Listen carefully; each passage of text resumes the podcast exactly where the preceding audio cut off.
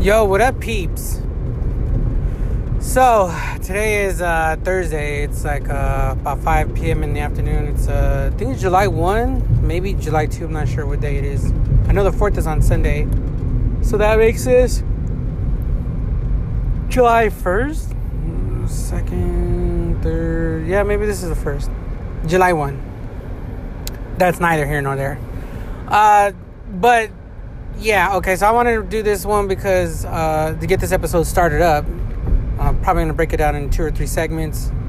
Uh, I wanted to talk a little bit about Luca, Luca on, D- on Disney Plus, or I don't know if that was out in theaters, but I watched it and I liked it. Uh,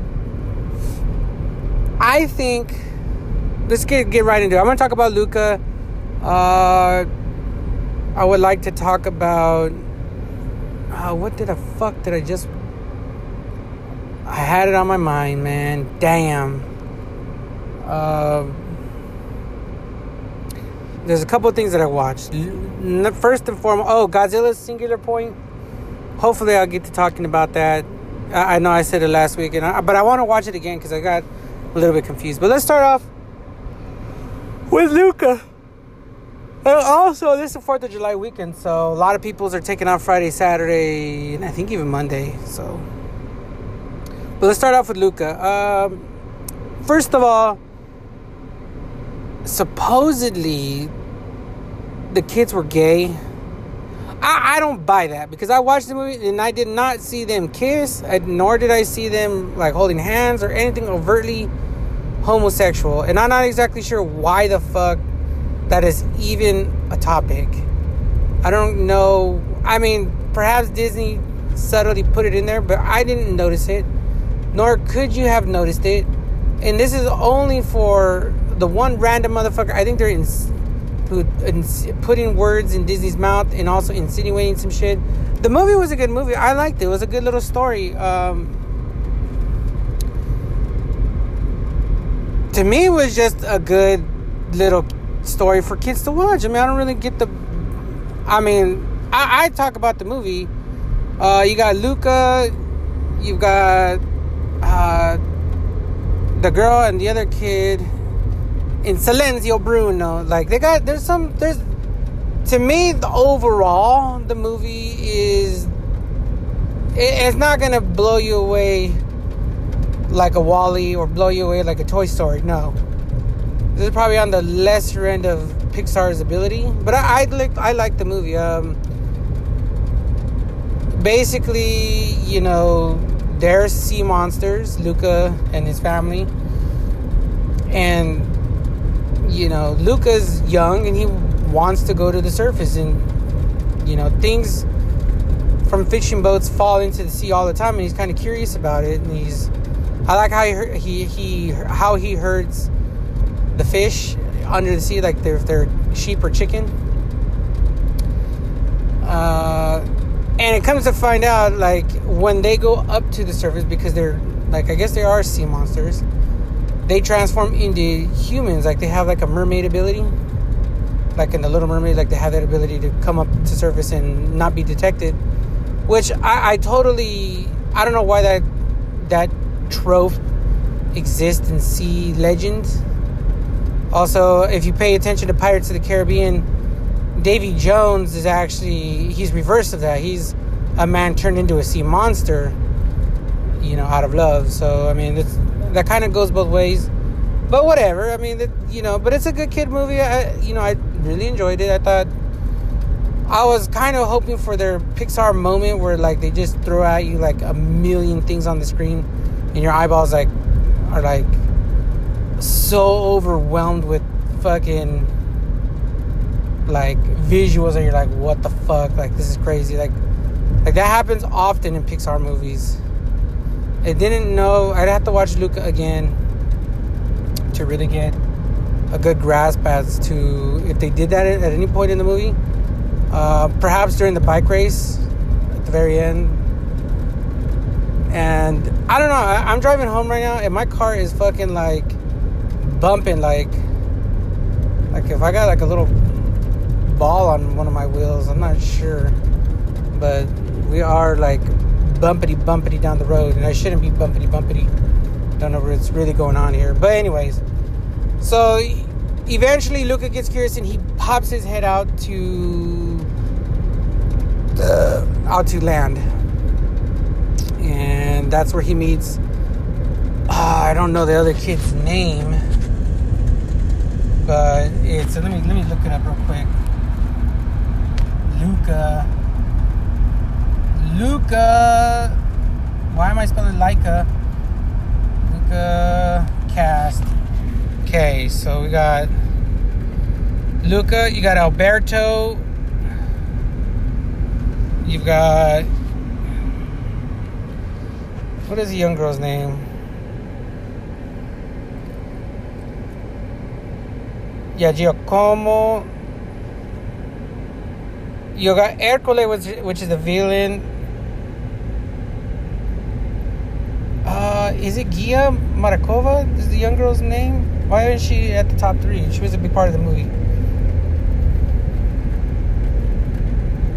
Mm, let me see.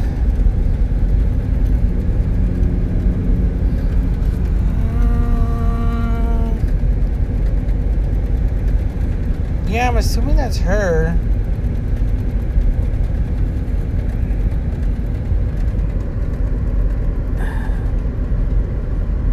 I think it's Gia, Guila. I, I, don't know. They give her another name. So it's a, it's Alberto, Luca are the main two, and there's a, the girl is the third. Now she comes in mid story, so. But either way, I mean, I thought, you know, if we're gonna get into, I thought that they were, I thought they both liked her a little bit.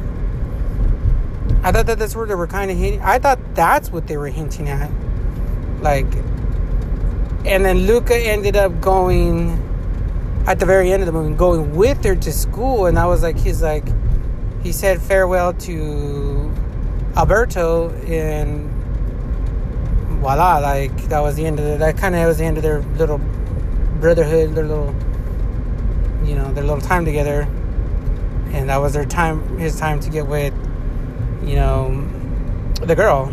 I just thought that that's what they. I thought that's what was going on. I don't really know. I don't really know that th- there was a gay insinuendo even in the movie. I didn't think about that at all. Didn't see it either. Not even uh, the dad of the uh, the one armed dad. Like I didn't think he was gay either. I didn't. I don't know where they're getting this. I don't know. I didn't see it personally, and I would have to watch it again, and I would have to be explained probably where. But I didn't see it. I, I didn't see it at all. Um, now back to the movie. They so Luca ends up on land and he runs into Alberto and his little hideout, and there they kind of form a bond. He t- tries to tell them how to walk, run, and all that, and they come to find out that they can travel the world on a Vespa, which I thought was kind of funny because I've seen Vespas in real life, and you're not traveling nowhere on them motherfuckers. You're barely even getting across town on that little putty putty. But I thought that was funny that that was their ambition to get a Vespa. Um, and you know, so they they're thinking they're gonna go to town. They're gonna go to the human town, which is like another little swim away. Like where they're at in the ocean is kind of deep ocean, and they get to this little like island that's been abandoned, and then Alberto's like using it as a hideout, and then the mainland is like another little distance away. So, um, basically, Alberto tells Luca, like, hey, we go into this town, we can just run up to Mr. Vespa and tell us to give us one, or like, we'll do something for it. Like, so that's their whole plan. They get to town, and that's when they run into Ercole, and Ercole's got a shiny Vespa that he's won, I guess, from multiple winnings on the uh, the this little tournament that the town had. The tournament has this. The the town has this little tournament. Let me see. Luca Luca Pixar tournament. Or is it the try athlon? Let me see. Let me see.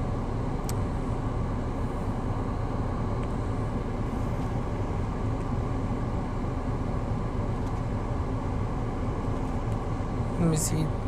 It was. Uh, doesn't say. But I'm I'm googling. Let me see, and it does come up. Look look up Pixar. Okay, let me see what it says.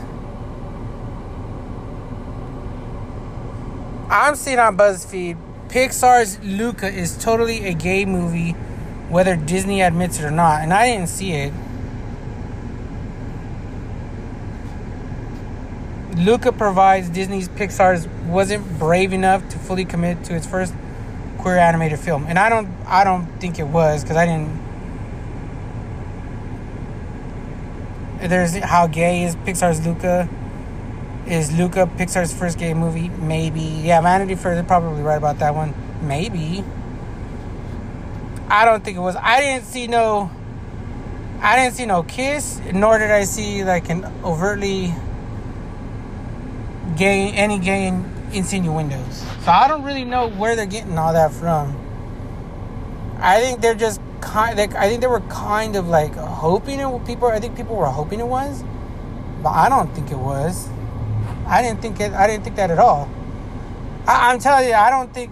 I, I think How to Train Your Dragon had this little thing where they were talking about one of the characters was gay, and I didn't see it either. I was like, uh, no, like and honestly, I wouldn't be shocked. I, am not the kind that's gonna be like, oh my god, they're fucking showing gay shit to kids. Like, uh, there's gay kids. They what? They can't have a, a movie that's made by I don't know, fucking Disney or somebody. Like, there's gay kids. There's been gay kids this entire time since fucking the dawn of age almost. Uh, and it's kind of like you kind of wondering like when that would be, the first one. Like, I, I didn't feel it was Luca. But I don't know what tournament they. Anyways, they get to the mainland. I don't know what tournament that they signed up for, but the girl has never won. Giulia.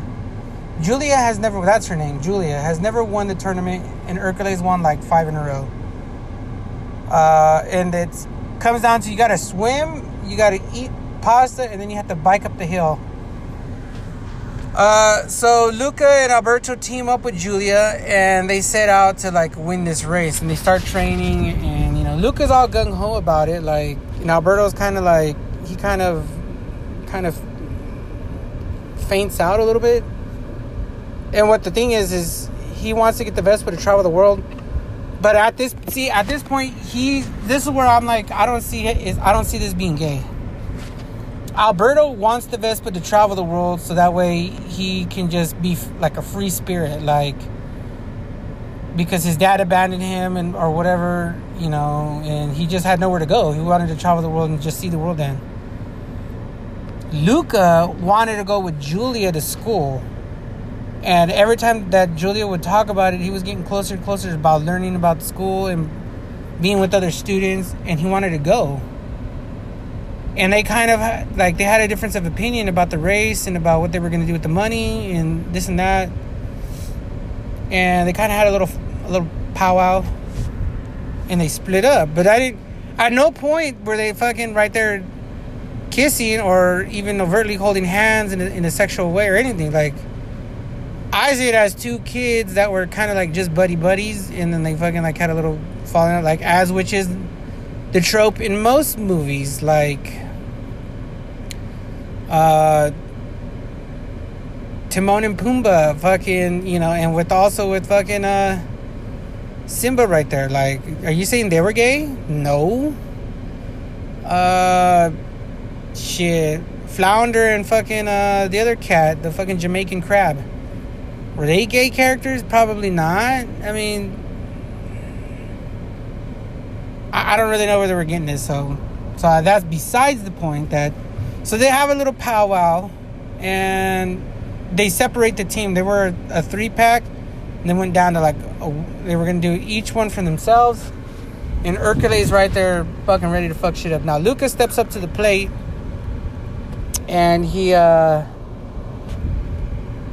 he tries doing it. Now, if you get wet, you, the people are gonna know you're a sea monster. So uh, also, the cat in the movie. The cat really, to me, stole the show. That cat was funny as fuck. Uh, Uh, but anyway, so they, they team up, eh, or they don't team up. In anyways, Luca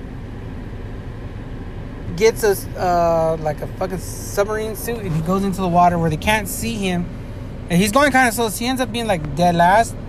But when he comes out of the water, he runs up to the fucking pasta, and they have been training to do the pasta, so he like scar- scarfed down the pasta, and then it it turns out to be it's Ercole, Giulia and Luca are like one, two, and three.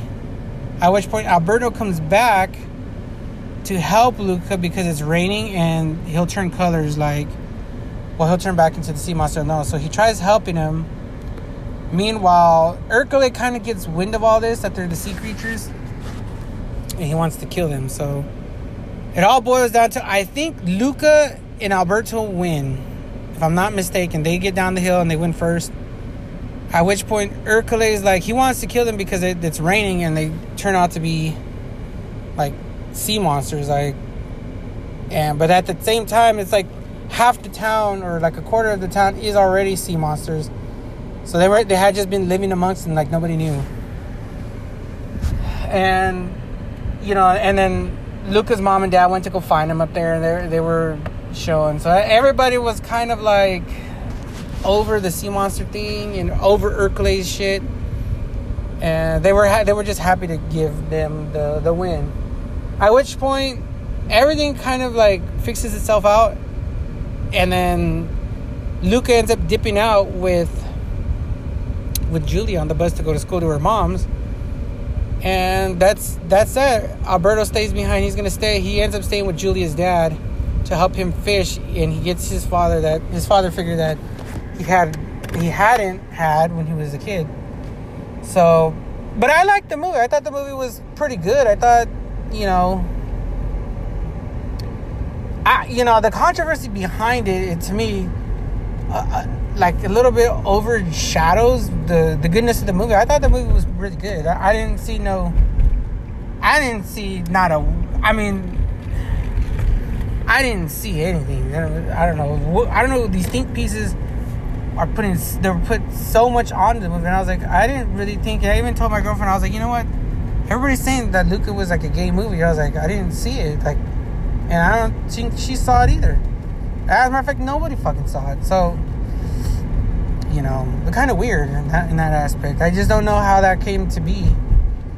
It in the beginning. I don't know how like what happened. So, but anyways we're gonna talk about Godzilla singular point. Maybe I'm gonna go back and rewatch a few episodes, you know, t- tonight and tomorrow, and then I'm gonna try to dissect that for you guys. I, I, I watched it and I liked it, but I mean, I, I would, I can't even explain it. So hang tight while I, I get this episode up and, and uh, get it going here shortly. Hang tight. Okay, peoples, I'm back. So you know, today is the 3rd of July, uh, just before the 4th of July. So I'm going to try to wrap up this episode today. Got a few more things I'm going to talk about before we dip out.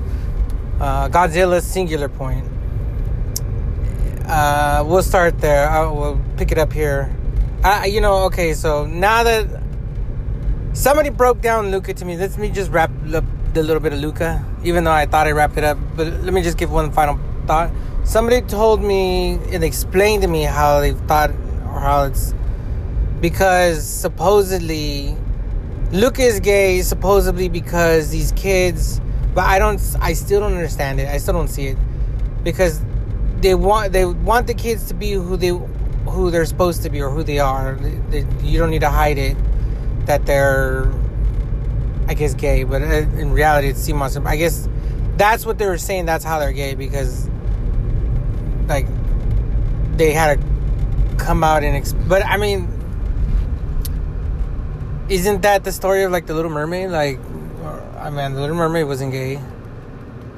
It again, it's I guess it was okay to be who you are. Um, but they're sea monsters. But I mean, I again, I don't think Luca was overtly gay at all. I mean, I think it was. I thought it was a good story for the fact that there was two buddies, and then they had a little falling out, and then they came back to win something. Like I thought that I thought the movie, like I didn't even actually know that anybody said it was until somebody was like, "Hey, isn't that movie like supposed to be like about gay people?" And I'm like, "Uh, no. I mean, I didn't I didn't see anything like that in there. And Like, there absolutely is no men kissing or anything." Or neither, are the boys, so I don't really know what exactly they were seeing. So I mean, some something I guess it has. I guess it's a big metaphor for like I guess it can be okay in their own skin. But I mean, isn't that literally the fucking story of every fucking Disney movie ever? It's okay to be who you are if you're living a little bit different, like WALL-E and shit. Um, but anyways, so back to this Godzilla Singular Point. Now, I, I didn't watch it again. Uh, I probably will watch it again at some point because I mean it's the new. I mean besides Godzilla versus Kong, uh, Godzilla Godzilla Singular Point is the freshest Godzilla there is out there. But this is uh, to me, it's mistitled. This is Jet Jaguars. Uh, this is a Jet Jaguar movie or a, a series with Godzilla being a villain of sorts. But I don't. It's not really. A, he's not. Godzilla isn't really a villain. More so as he's a.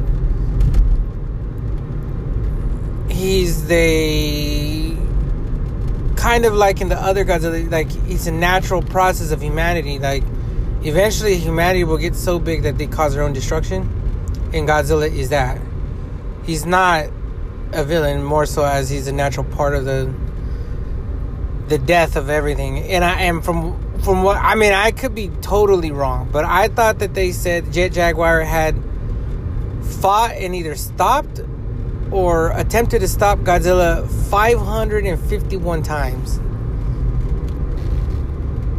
And that Jet Jaguar actually is the orthogonal diagonalizer, and he is uh, Godzilla is A, Jet Jaguar is B, and they fucking just they cancel each other out. Um, but I, you know what? So okay, so it's a Jet Jaguar son, but I, I liked it. I thought overall the look of it was amazing. I, I like that they brought back all the old noises of the Godzilla because it had it, it, You know what? That's something that was in King of the Monsters and also Godzilla vs Kong. Some of these old Godzilla sounds.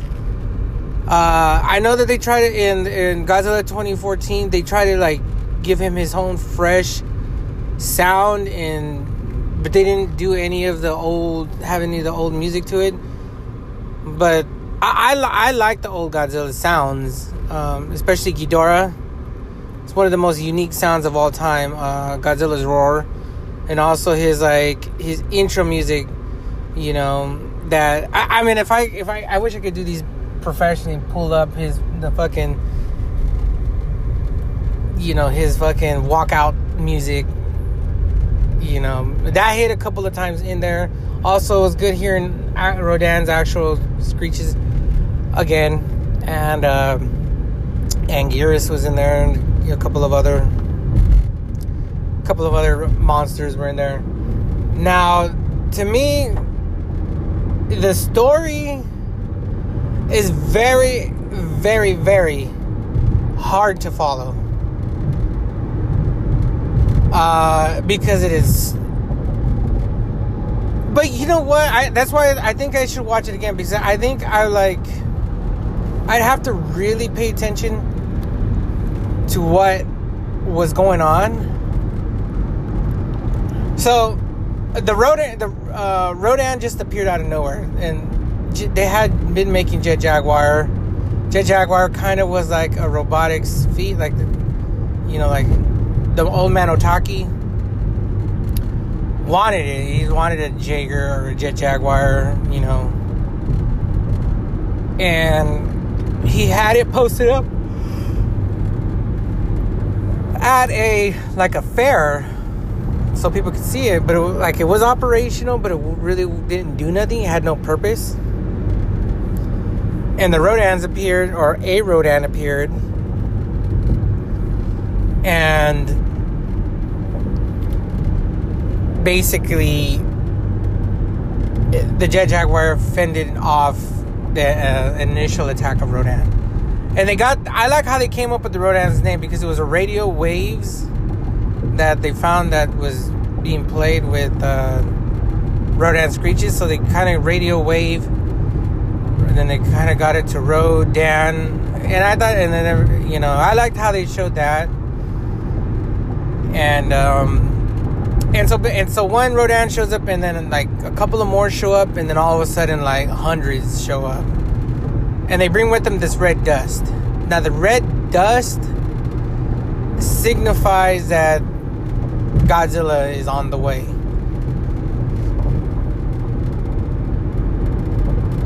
And he, in fact, is the end of the world, at which point, the singular point.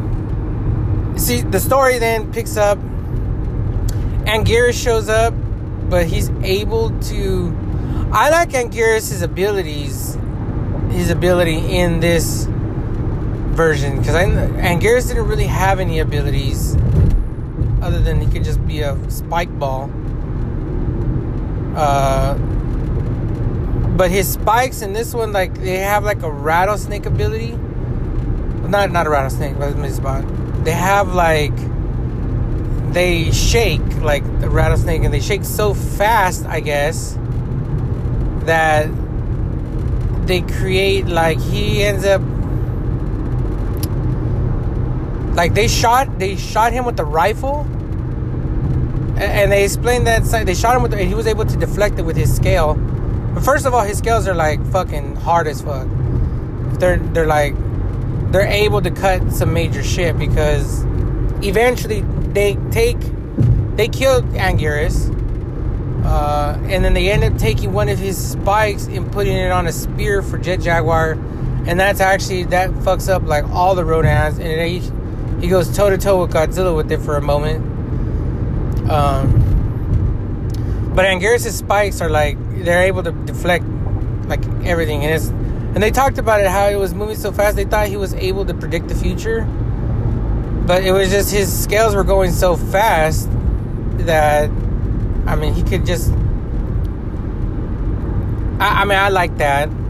I like that, and then I like that they used one of his spikes for a weapon, which I mean, Anguirus. If you're if you're talking about Anguirus, I actually think that's the best version of Anguirus we got. And also, I like the Rodans.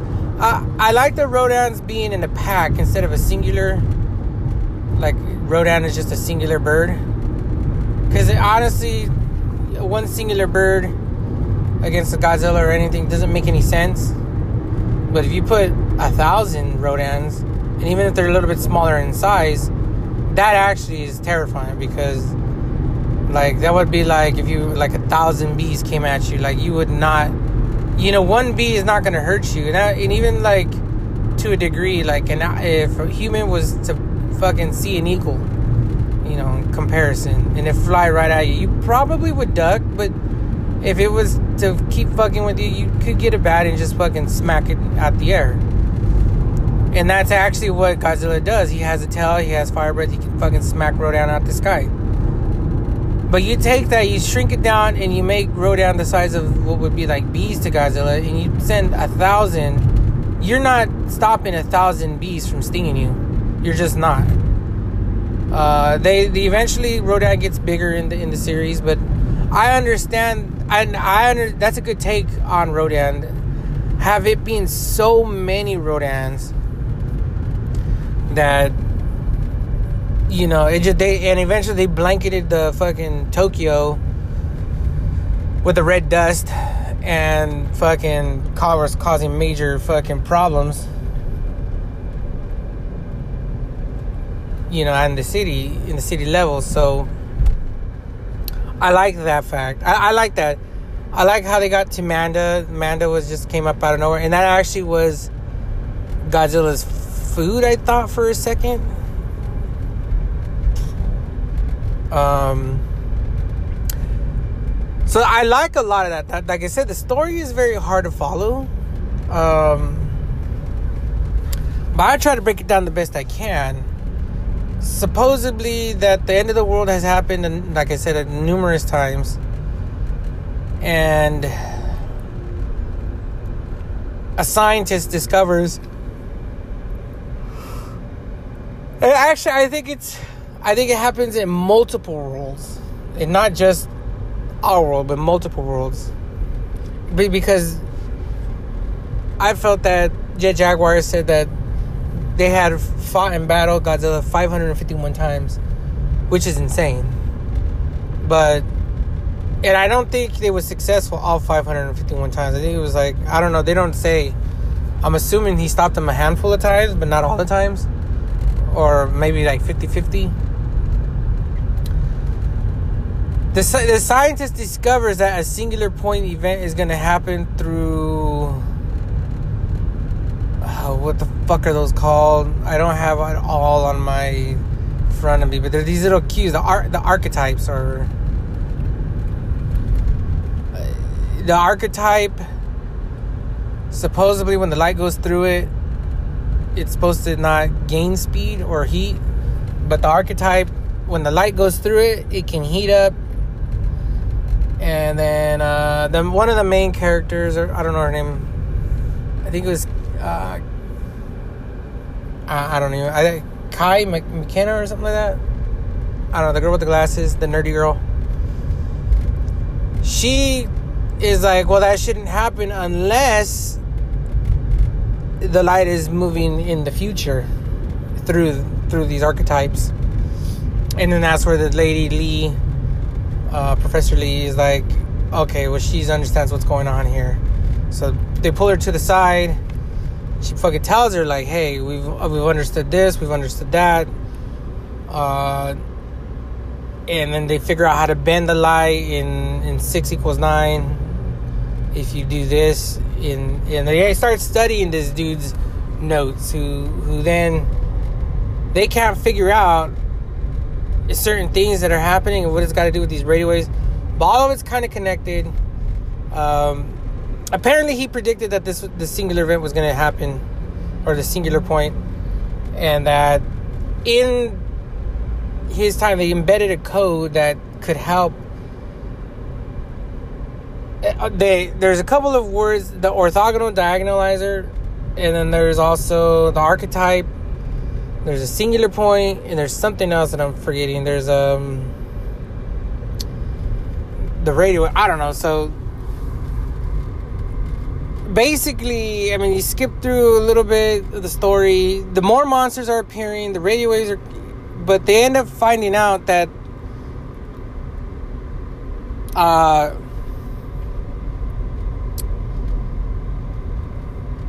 there's a message hidden in there, but it's dated for a certain time. It's like they say it's like four days in the future, and that's when they're going to get these coordinates or these codes to plug into this machine that can stop the red dust or or whatever. But at the same time, Godzilla is like has emerged, and he's just like fucking shit up.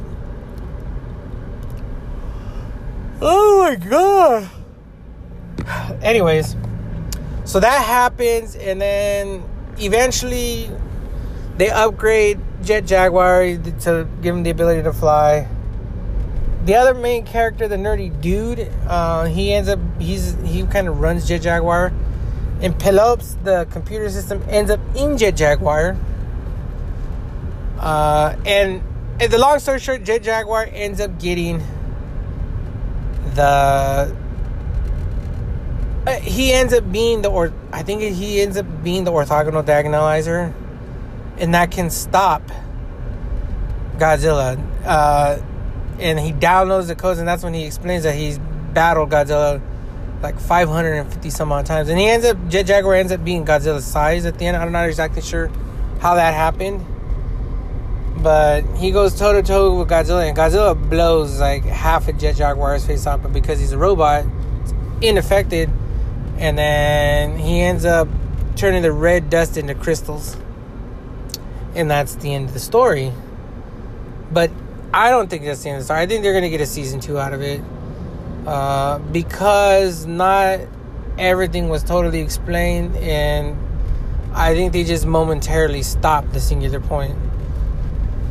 Um, it's a good, it's a good little anime. I liked it. I liked it. I, I give it a. I, I don't give it quite a two thumbs up, a nine out of ten. Go watch it, but I, I thought you know, probably like a, I think like a solid seven out of a ten. If you like Godzilla and if you like Jet Jaguar and you like all of that, and you like anime, it's a it's a worthy watch. It's a little bit complicated, and a little bit hard to follow, but there's enough jokes, there's enough things going on in there that are not just so complicated to watch that keep you entertained. And then the, then you do get a little bit of the Godzilla flavor to it. So I, I liked it. I, I, mean, I'm totally like, wow, that was pretty good. I, I hope they they run it back with another another season. Um, you know, just like the uh, the other three Godzilla. I, the other three Godzilla I thought were phenomenal, man. The other Godzilla Netflix adaptations, those are phenomenal. Uh, this one was this one wasn't as phenomenal, but I think it was it was good. It had its own. Uh, I liked what they did with some of the other uh, kaiju, especially Anguirus and Rodan.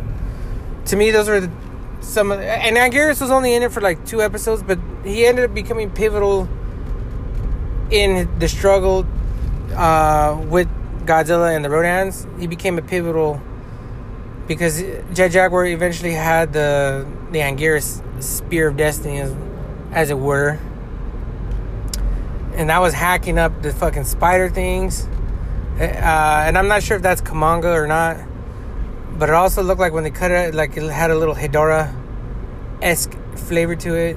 Uh, there's the other fucking kaiju that I can't think of. Maybe it's Baragon, uh, the little horned dog dude. I've seen him in other things, but I just don't know his name. But he played, kind of played a pivotal role as well. Um, but yeah, you know, like I kind of like I like they got away a little bit from it being a heavy. See, there's the heavy weights is like Mothra, Ghidorah, uh, Mothra, Ghidorah, and like Mechagodzilla. Like those have been done. It was time. It was time. I haven't seen Anguirus updated in a minute, and I kind of am like, I, is one of my more favorite uh, because he ends up te- more often than not teams up with Godzilla. Um, that's something I've liked about Anguirus for the most part. Like in the older, he was Godzilla's buddy, and he would just being turned into a ball and just running fucking, and his spikes would fucking fuck up somebody's, you know. Uh, so I like that about Anguirus. I, I know Mothra. Um, has played a pillar role, but they kind of did Mothra dirty in King of the Monsters, uh, which I'm not totally against, but I, I thought Mothra, but they, they left it open ended so there could be another Mothra. Uh, you know, so but I think I like that they went away from that. Rodan has been used a couple times now recently, but I think this is probably overall the best looking Rodan was the one in King of the Monster, but this is this one makes a lot of sense. Rodan was ne- you know they they they were right to punk Rodan, Ghidorah punk Rodan, and then Mothra ended up fucking shanking Rodan. And you know, so I, I'm okay with that. But this one, that would none of that would. This Rodan in Singular Point or the Rodans, I think they could have taken fucking Ghidorah. And they could have, I think they could cause Godzilla a lot of problems as well. Um, not as much problems as you would think, but they would still cause major problems.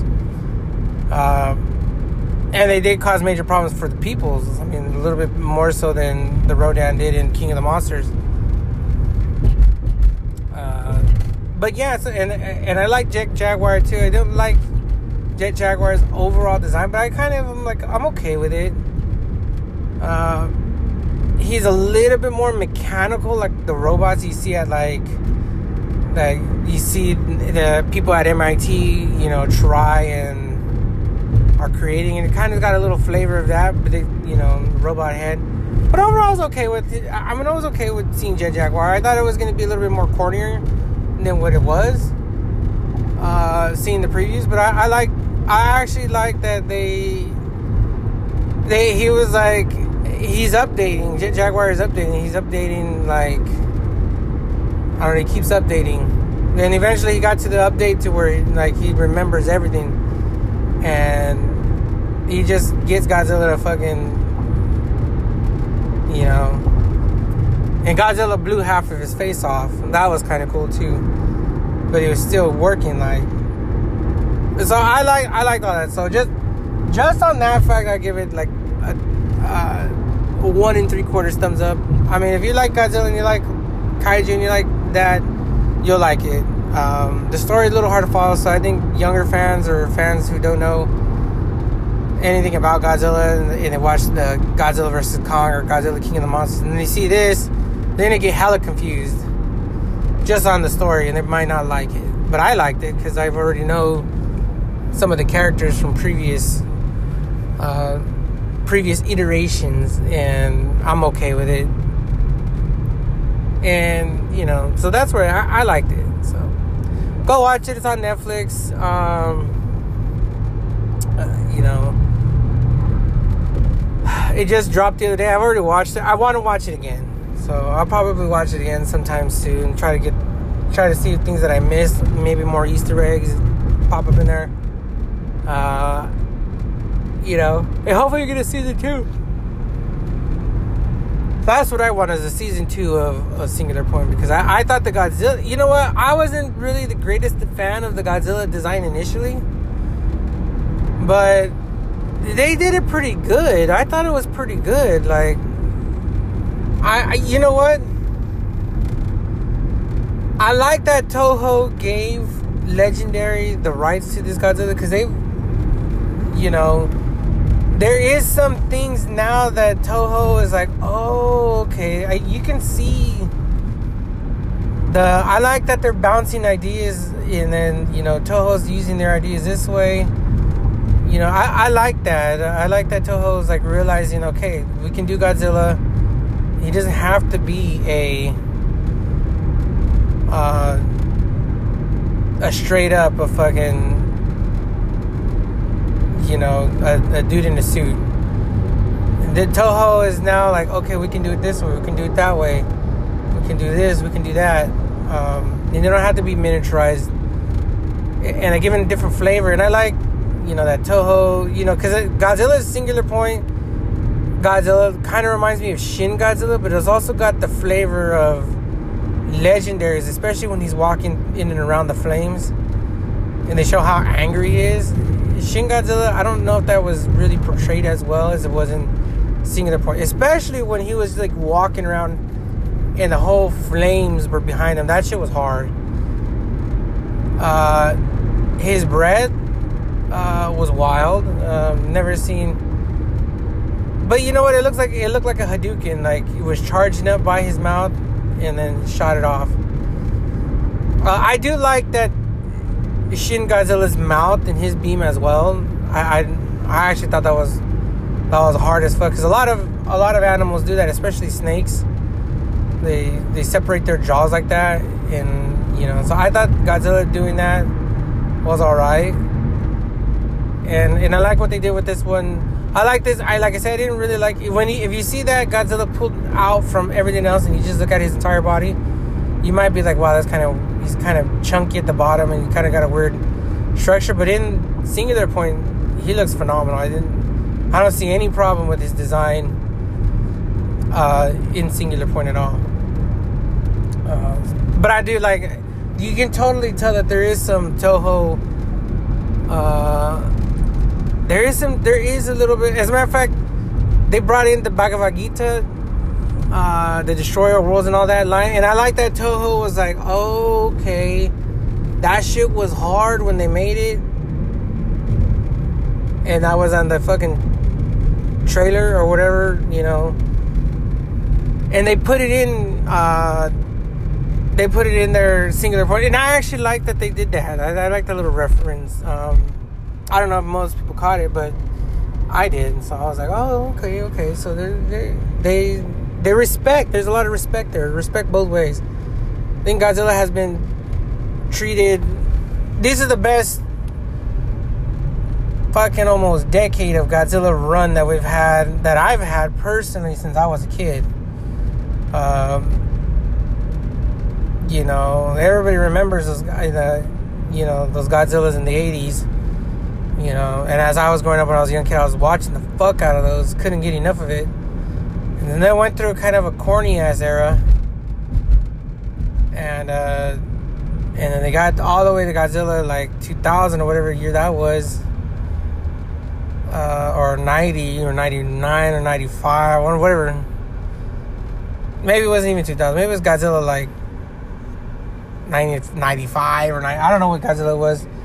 And then the, and then we got to where we're at now. And I, and I've liked that Toho never gave up. And and now Godzilla's a big a big movie franchise. You know, Kong's right there help, gonna help the cause. I think Ghidorah can come back, and I and you know I, I think Mechagodzilla obviously can come back more so easily than Ghidorah. Uh, I, Mothra can come back. I mean, they, there's the whole ball field, a whole playing field of things that they can do there. So, and, and hopefully the big, you know, hopefully we get a, a Pacific Rim crossover or some of the uh, kaiju from there. I would love to see Godzilla and Kong square off against, you know, I would like to see Godzilla, Kong, and Gypsy Danger square off against, you know, like 10 fucking Pacific Rim, you know, kaiju, you know, in just a fucking battle royale. Like, that would be hard. I mean, Kong with an axe and Gypsy Danger with a fucking, you know, sword and Godzilla just fucking straight brawling, you know the Earth Defenders or whatever. That would be dope. Um, but yeah, so I, I like sing Godzilla point. I'm rambling on a little bit, and uh, this episode might be a little long. But let me stop there and just switch subjects to this Lorna Shore song. Uh, if you haven't heard it, it came out. It's um, let me look at the name real quick. Where is it at? Where are we at? and I return no to the Hellfire. To the Hellfire by Lorna Shore. I do like it. Now I was telling my brother this the other day, and and I'm only gonna talk about the song briefly because can't talk about you can't talk about a song in its entirety for an hour. Um, not even the bands want you to do that, but I do like where they were coming from. So there's a couple of things you gotta you gotta take into consideration. Deathcore and metalcore still has an iron chokehold on heavy music.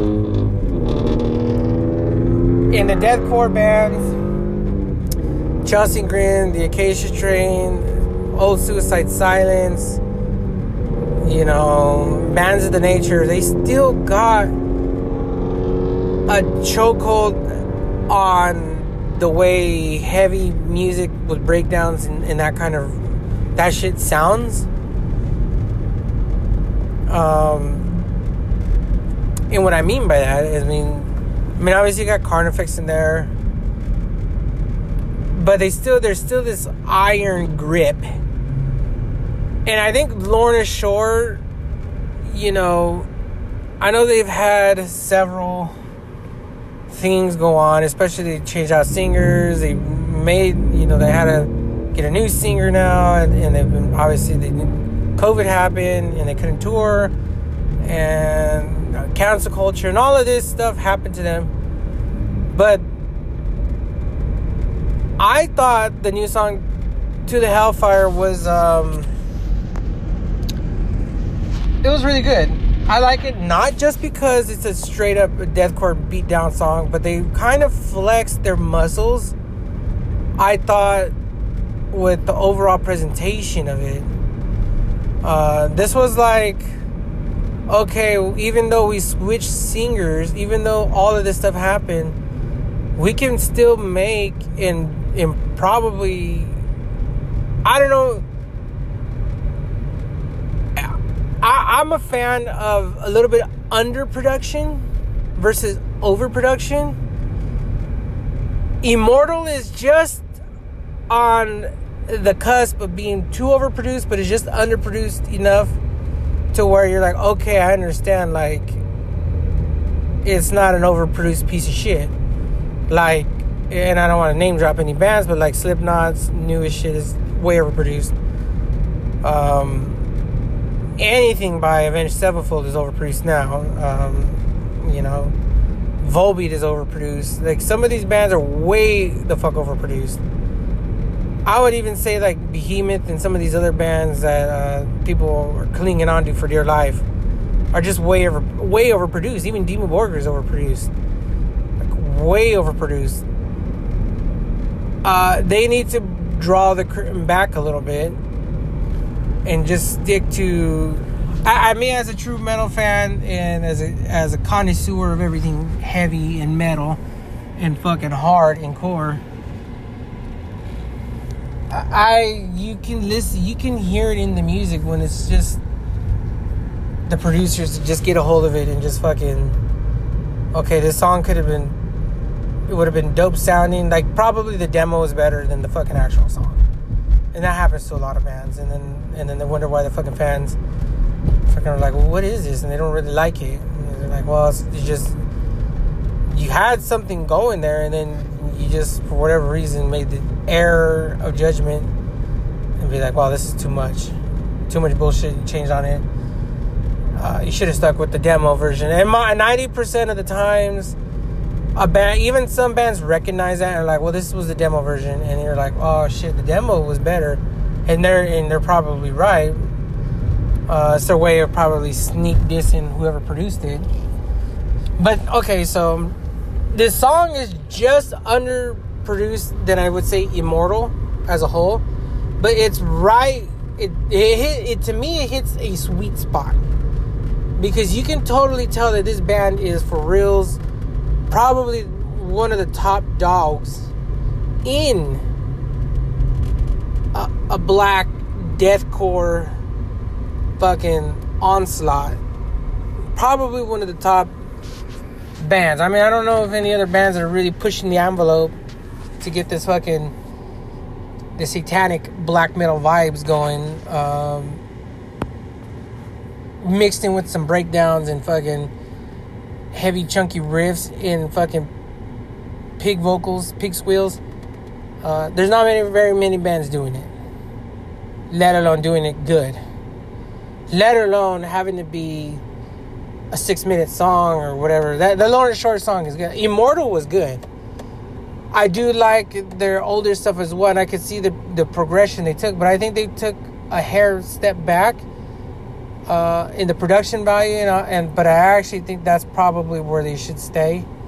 Uh, Immortal, but you know what? I wouldn't be against them making another Immortal esque album. Uh, I, for one, like it. I, I've liked, you know, I, I've li- I still listen to Immortal. Uh, I just listened to it the other day, like just for the hell of it. But I do I do think that the this the direction they took on this EP that they're coming out with probably is the best direction I think they could have gone. Uh, and maybe the other songs will be overproduced. It's just one song. It's hard to say, but I do like how it's set up, how it sounds, and just I mean, it was just it's a monstrous ass song. Like you know, and I'm really like like Lorna Shore is slowly becoming like I want to fucking see them because it just sounds like a fucking riot as soon as their fucking guitars hit. Like it sounds like fucking violence. It's actually like what I fucking like in heavy metal. It just sounds fucking violent.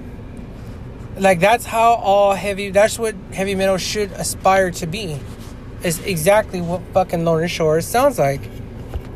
You know, that's exactly why I like the Acacia Strain. It's exactly why I like Bleeding Through. It's exactly why I like the bands that I do like. Fucking Knock Loose. Knock Loose just sounds fucking violent as fuck. Uh, live and on the record, it's it's a rarity. Chelsea Grin sounds fucking violent as fuck, fucking hard as fuck, fucking crazy, balls to the wall, heavy on the fucking album, and they do it and they rock it live just as good. Like, you know, I get that you don't want to be pigeonholed, and, and a lot of people with their bands like, okay, well, we'll make a song that's a little bit so people can sing to it, and oh, okay, well, we'll throw in this blast beat here, but we're also gonna we're gonna have some like fucking acoustics in there, and they fucking do so much and become so overproduced, and they kind of lose exactly what it is that they're trying to do. Uh, it's Slipknot, and they just end up with a bunch of shit that's not like I don't know. We are not your kind. To me, does not have a single song that I know that is like, wow, that shit is heavy that shit is just straight up a fucking ass whipping on a fucking song. It's there's not there is on the Gray Chapter a cluster. It's like probably the only song I like from that album in its entirety. I, have listened to the Gray Chapter like five or six or seven, ten times maybe, and I, I don't even think it's cluster. I think it's Custer. Custer's the best song, and that kind of reminds me of old Slipknot but it done new. And I mean, I wish that fucking the band recognized that and just give us an album of fucking nothing but Custer. Like maybe okay, don't even give us an album. Give us fucking like a five song EP, or or or LP or whatever, seven song, and just cut it, call it a day. You know, I'm sure they got enough money. You know, I'm sure they got fucking. They can still make money on that. Like, you know, redo some of those songs to just be like the demo versions of before they got overproduced and just see what happens. That's something that I would like. But they don't do it. You get stuck with these fucking monumentally fucking tyrannically overproduced fucking albums and it's just like dog what the fuck and that's been going on with Slipknot for a minute so but I like Lorna Shore song I do I do like it um I don't know the lyrics to it or anything like that not gonna tell you I've listened to it 10,000 times I probably listened to the song probably like 20 times, maybe 15, 20, 25 times, somewhere in that range. Uh, and each time I'm like, okay, this song is a one off. And I know the EP is to be three songs, but I'm like, damn, I want a whole album of that shit. I want like 10 songs. I would like to see a body of work. That way I could get hyped to go see them. And I know they're on a badass tour in, in Europe.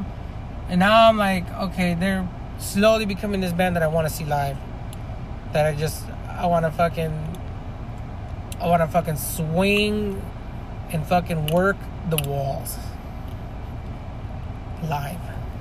Live, motherfucker. So, they're a hot ticket item for me. I mean, I'm, most people are not. I think most people are are sleeping on Lorna Shore, and I actually, uh, I don't actually know what possessed me to listen to fucking Immortal, but I was like, okay, I'll listen to it, and I like liked it. Then I went back and listened to the other two albums, and I'm like, all right. And there's just some fucking tyrannical fucking songs on that shit, fucking monstrous, heavy songs. So, well, all that said, guys, uh, we could talk more Loki uh, next week. Uh, maybe perhaps we'll discuss some fucking some other shit. I don't know. The fourth is coming up. Take a listen to my fucking podcast. Boost my fucking listens and fucking hype me the fuck up, man. Because I'm trying I'm trying to get this to go. Want this to fucking be a thing. So you know what it is. Follow me. I don't know where the fuck. You can't follow me on Instagram because I don't. I don't even post there. I don't even. I have a TikTok. I don't fucking post there either, and I'm only on Twitter sparsely. So, just fucking figure it figure it out, man. Follow follow me on fucking Instagram or or message me on Twitter. And if you like fucking chatting about random shit, you can. All right, I'm out, guys. Later's.